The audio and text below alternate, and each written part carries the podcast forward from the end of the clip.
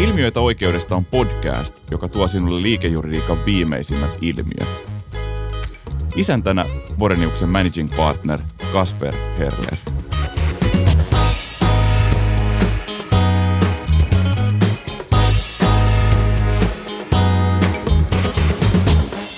This time I'm changing the concept a bit. Uh, this podcast will be, be broadcasted in, in English, and uh, I'm honored to have as a guest uh, Jaap Bosman from TGO Consulting, one of the, the leading legal market consultants in, in the world, today discussing with me around a very interesting article which Jaap uh, published after the after the year end and and uh, uh, when when when the legal market enters into the into the 2020 decade.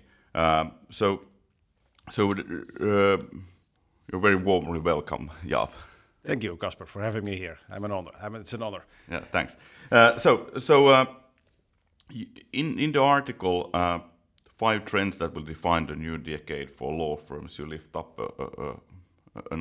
five phenomena, and uh, and uh, and uh, the idea would be to, to touch upon yeah. a, a couple of of those trends and and there, there has been a, a, tremendous amount of talk about diversity sort of generally in the society, but also in in, the, in law firms and, and in the legal industry.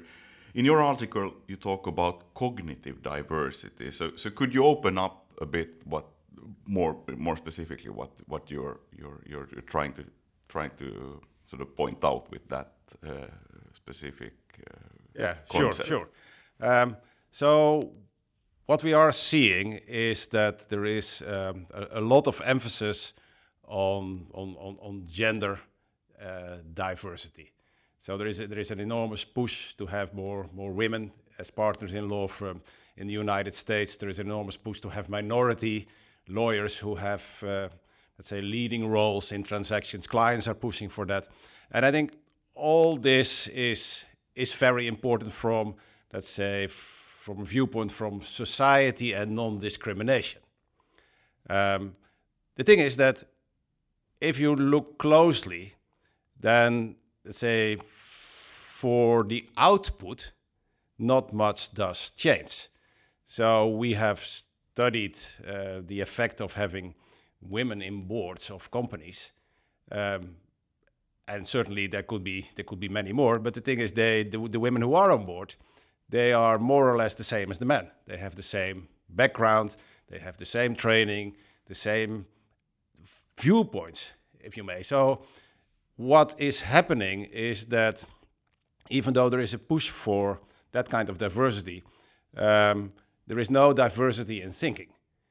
So, we have also looked at what makes teams successful. When do people cooperate in a way that they can produce more as a team than they could as an individual?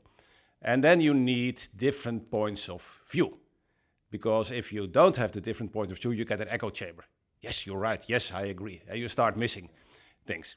So, what we see is that teams who have cognitive diversity, so people from different backgrounds, different points of view, different types of training, are capable of delivering more valuable output than, let's say, teams who are homogeneous in their composition. And that's an issue for law firms because not only are law firms recruiting typically from the same universities, also the social background of most lawyers is very, very comparable, and we see that uh, there is there's a risk of missing things that are important to clients.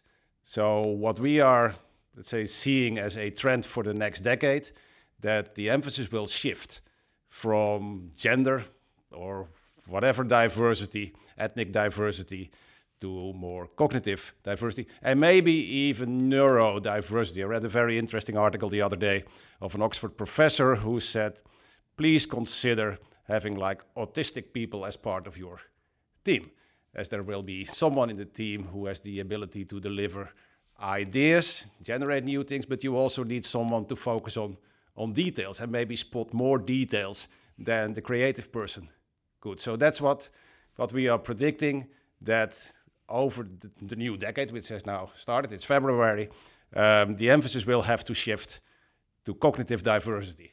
And uh, of course, at the same time, we should let's say look at, uh, well, especially in West uh, Western Europe, gender diversity has still come at many law firms. And if I enter a partner meeting, trust me, 80% or more still are.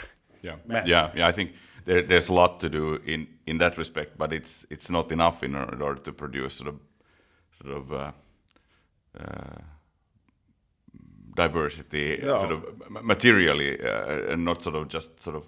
No, it's socially correct, and yeah. it, should it should be done because that's a. Uh, I think, like me, you truly believe in, in equal opportunities. Yeah. Um, so, from that point of view, yes, of course, we should.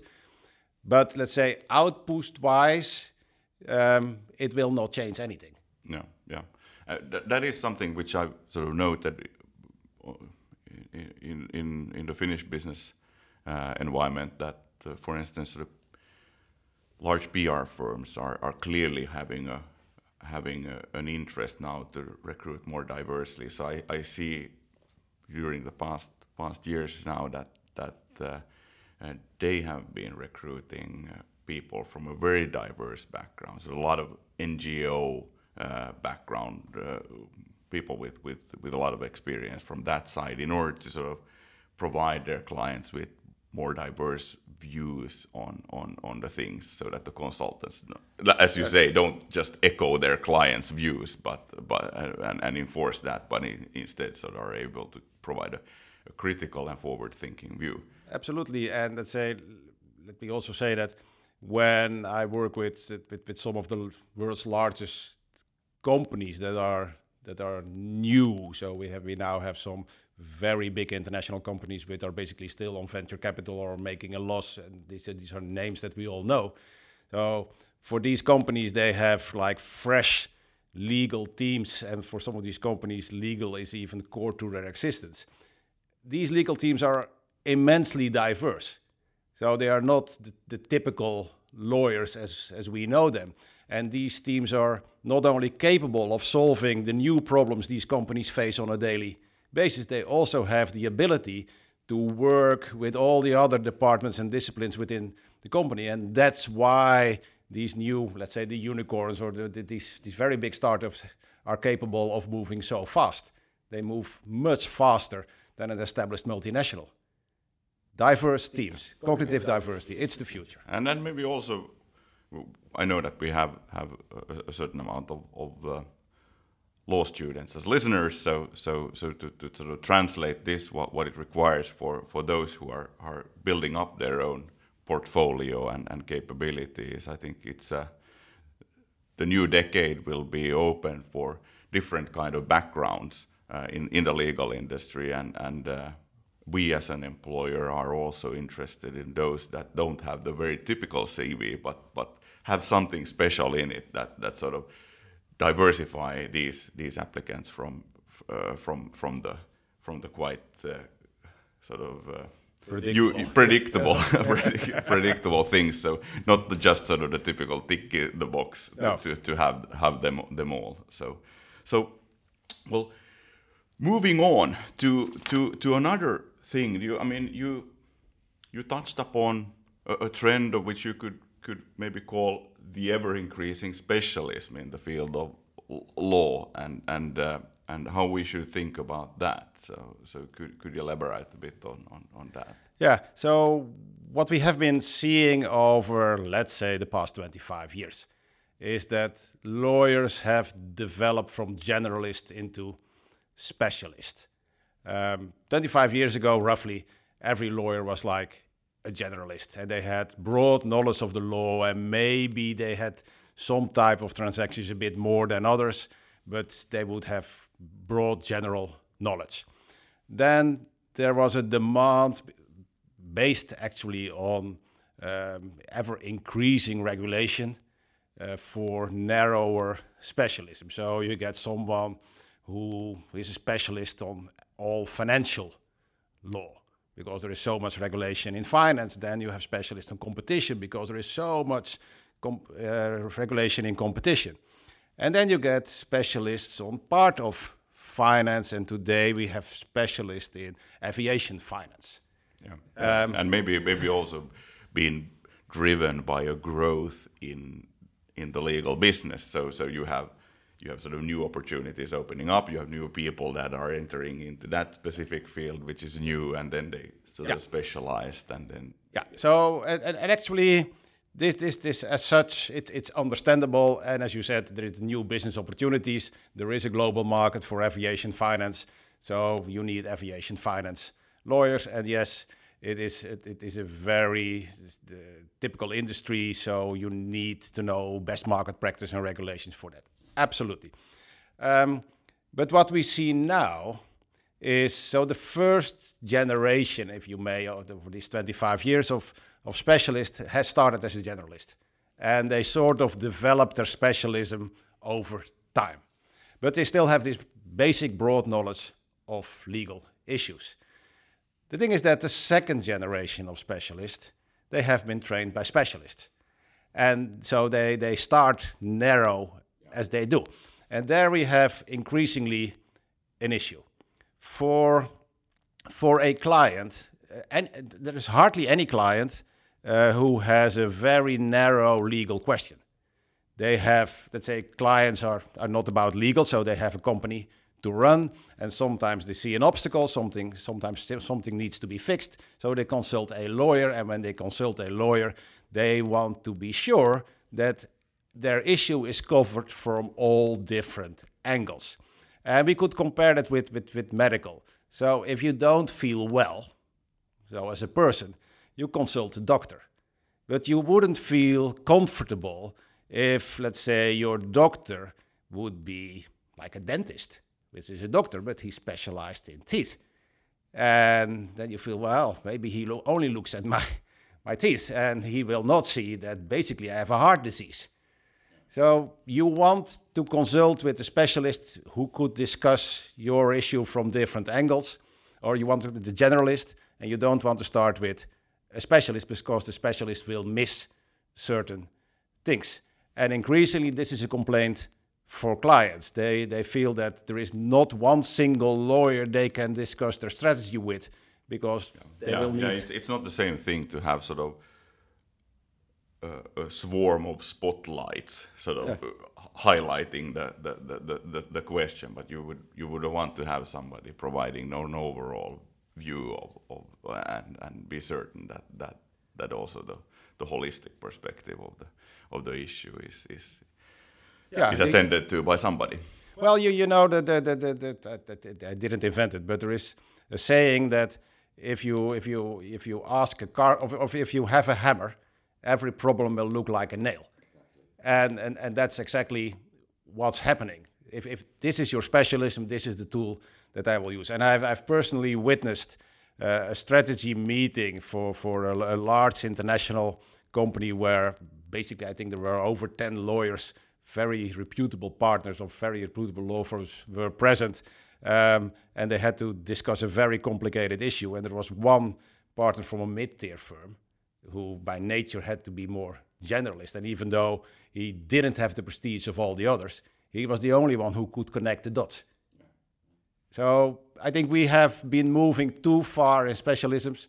So we need to make sure that our young lawyers, again, get this broader legal background and also a broader legal interest. One of the things which is totally killing for law firms if a lawyer becomes only interested in his own topic and is not generally interested in other legal areas anymore.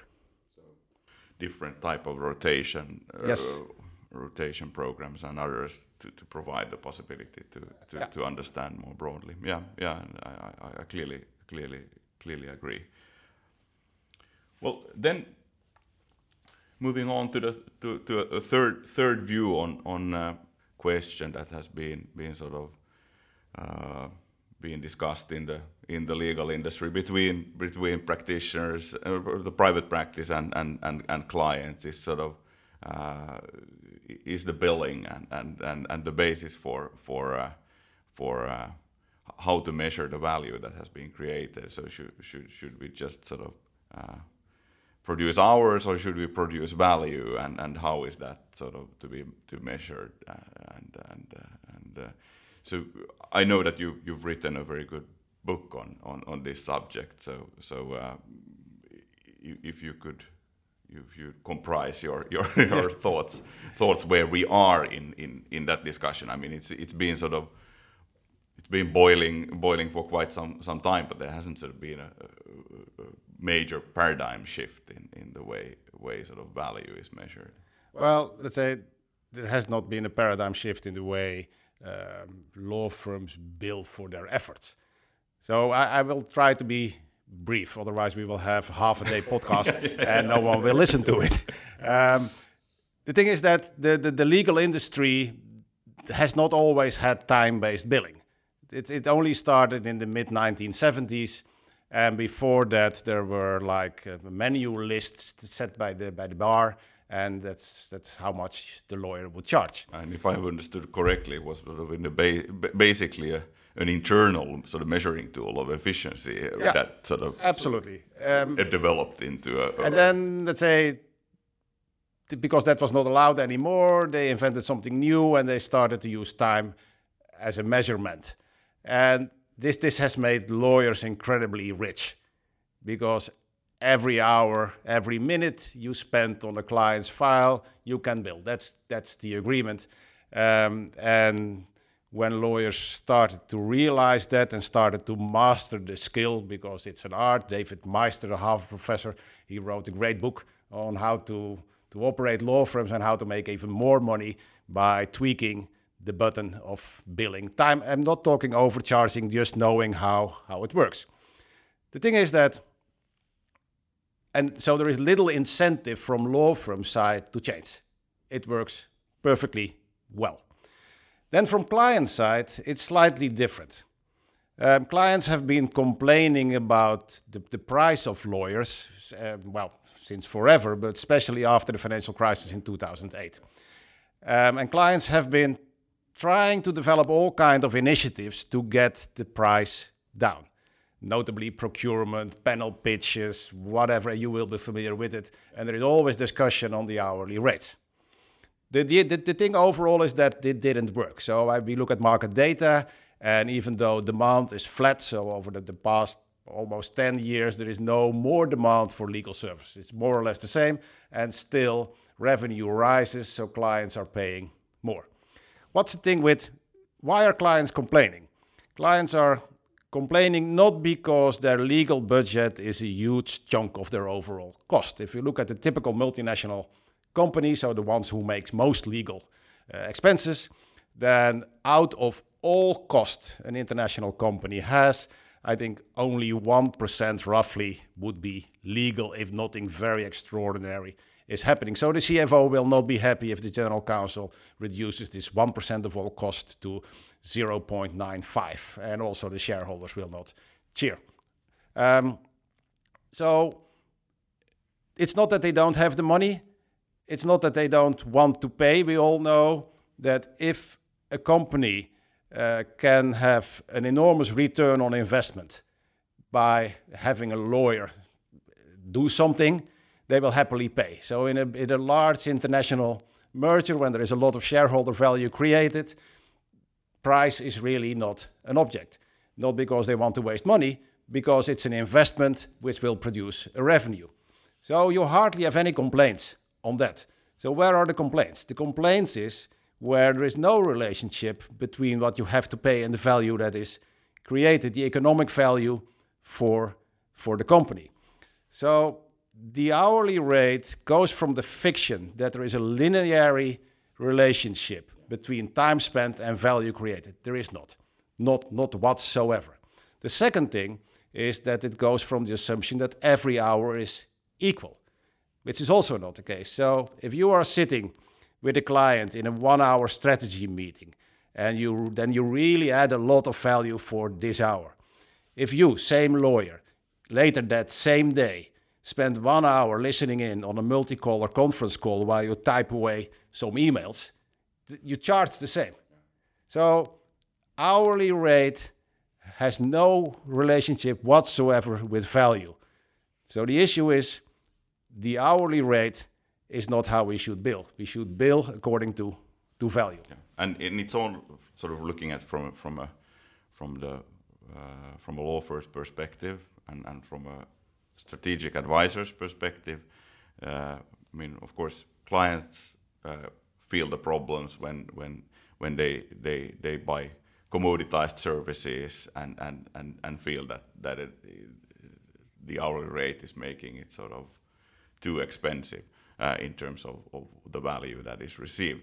Then on the other hand, uh, and especially the way where in direction in which this industry is, is going, uh, law firms, premier law firms should focus much more on on the high end thing, th th things of of, of, of, of the, the area which they are advising, and, and there will be more technical tools and everything that will make it more cost efficient to do the, the more commoditized stuff. But, but the, the question is whether when you are really providing substantial added value, uh, that will not be captured by the by the hourly rate either. Uh, I mean, you, you can, oh. uh, based on uh, a tremendous experience and, and, Let me give insight. one brief brief example. Yeah. Um, and this is this is a nice story which involves Picasso, the famous painter. And let's say in the in the mid 1950s, and Picasso is already world famous and very recognizable, much photographed, so everyone recognized Picasso. Picasso is having lunch with some friends in a cafe at the Rive Gauche in in Paris. Uh, and when he's having lunch, a, a woman which he doesn't know enters the restaurant, spots Picasso, I think this is my opportunity. So she walks up to him, uh, grabs a napkin, and says, Mr. Picasso, would you, would you please, please, let's say, draw my portrait on the napkin? And let's say Picasso, he could make a fuss out of it, could get angry, but he, he, he thinks it's not worthy hassle. So he takes the, the napkin, pulls out the crayon, and quickly draws her portrait on the napkin, hands it back. And well, she, she, she, she's, she's speechless. This, this, this, this, is, this is a true Picasso on a napkin. So, oh, oh, this, is wonderful. How much do I owe you? And Picasso says 40,000 francs, madam, which is, which is a fortune in today's yeah. money. But, but she says it, it only took you 30 seconds. No, says Picasso, it took me 30 years. And I think this is also the essence of lawyers. There is no relationship between value and, and time. No. So sometimes, let's say you can charge, you should charge, you don't, but you should charge an enormous amount for one hour. And sometimes you should charge next to nothing for the same hour. One hour strategic advice is worth much more than your hourly rate. One hour listening in on a conference call while just typing away some other work is worth almost nothing. Okay, yeah, I think that comprises and probably, I mean, or or that this will need much more dialogue yeah. Uh, in order. Maybe to, in the next podcast yeah, we could yeah, elaborate. Yeah, we, we can we can elaborate more more on that. But it, I mean, it's uh, these are our thoughts and, and how to sort of get get more into into sort of uh, having both happy advisors and happy clients yes. when, when sort of the, the, the perception of, of, delivered value. Well, let's say let, let's, let's do kind of cliffhanger for, for the audience. Uh, if we do a next podcast, I think we should talk about the creation production divide concept, yes. which is related to, to time-based billing and it, it will fundamentally shift the legal industry as we know it today from a business perspective. Okay, so you should you should keep your breath and remain waiting. yes, I will remain silent on that topic now. yeah, yeah. So, so uh, in order to wrap up this this podcast, uh, there has been a lot of discussion about legal technology taking over the duties of lawyers, and there are a lot of fears fears in the past years that that there there there will be tremendous changes and and uh, professionals as, as as lawyers are are sort of going extinct. Uh, I think this hype is, is starting to wear out, uh, and uh, sort of maybe you could comprise this as pre people will prevail. And and uh, I, I, would like to hear your your your thoughts on this. You elaborated that a bit in your your views on and vision on the next decades. Well, I, I know we are constrained for for time, so I, I will be brief. Um, yes, let's say I think it all started with with with, with the book um, The End of Lawyers. And you must keep in mind that this was around 15 years ago. So everything was in very, very early stages. And I think at the time it was a visionary book because, let's say, technology was on no one's radar back then. Um, since then, there has been literally, I'm not exaggerating, um, a seminar conference on legal technology in every major city in the world every week, except for public holidays. So that, that, that amounts to tens of thousands of conferences on, on legal technology. The thing is, it is, it is all completely starting at the wrong end. So why do people turn to lawyers? We turn to lawyer not because of the knowledge of the law. You turn to a lawyer because the lawyer will listen to you. The lawyer will sort out what your actual question is because you're, you're not the expert, so you're not capable of formulating the question. The lawyer will, will tell you, well, maybe you want to litigate, but I recommend against it. The lawyer is a human person. And let's say technology um, it is based on the assumption that the law is digital and it's very clear what is allowed and not allowed, but that's the least interesting part of the whole process. So a lawyer is, Uh, for, for many other reasons, is primarily a human being. It's like your doctor. If you go to your, your, your, your normal day-to-day doctor, then you, you have the 10 minutes, you complain a bit about it aches here and I don't feel well, the doctor listens and let's say, say well, maybe you, you go home, it will be you will be healthy in three days, or it will maybe take some paracetamol or whatever painkiller. There is it, it's and if you if you would Google the same thing on on on on, on the, the same uh, symptoms on, on on the internet, then probably you would you would be terminal. So you as, as as a person you cannot judge. You need someone who listens to you and who interprets. It's the same with with lawyers technology and, yeah, and uh, will maybe maybe maybe sort of what's interesting is uh, that that the the perception has been within the legal industry and maybe also outside the legal industry that this is not a people's business that this is yeah. sort of a, a, very rational sort of very sort of technical uh, yes. uh, sort of uh, mysterious sort of magical piece of of of, of, of uh, interpretation of of legal uh, documents and, and, and, and text and, and statutes and, and all that. But, but uh, I think the, the truth is that this is very highly of people's business. It, it is 100% people's business, and now actually we close the circle. So we were talking about diverse teams. You, why do you need diverse, cognitive diverse teams?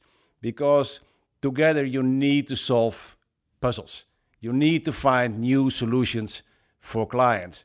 The law is just a tool, it's not the product. If you look at real lawyers in real law firms, as you know, most of the time you spend on things that are not per se legal. Any contract is valid. What's in a clause, that matters, but that's not a legal issue. That's based on best market practice, that's based on understanding your client, that's based on understanding the distribution of risk.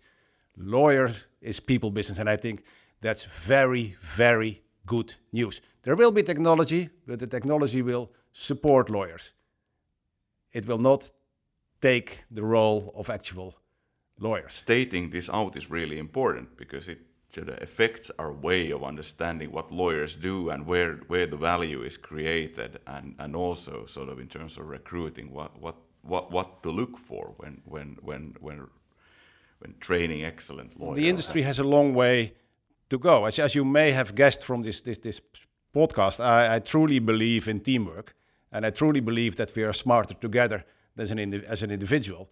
Yet lawyers are trained to compete on an individual level from day one at university. Teamwork is not really part of it. Lawyers are primed to be individuals the way law firms are structured. So we are not using all the cap capabilities of the people. I think if, if this, this podcast is also aimed at young people, change your view on the profession. Being a lawyer is not about the law. Being a lawyer is facilitating businesses. Being a lawyer is about being a smart, communicative, solution driven human being. It's one of the best jobs in the world, actually. Yeah. Thank you. Thank you. I think that we, we, can't, we can't close it better than that. My pleasure. Thanks. Hei, jos pidit tästä podcastista ja haluat kuulla lisää oikeudellisista ilmiöistä, käy kuuntelemassa myös aikaisemmat lähetykset SoundCloudista tai iTunesista.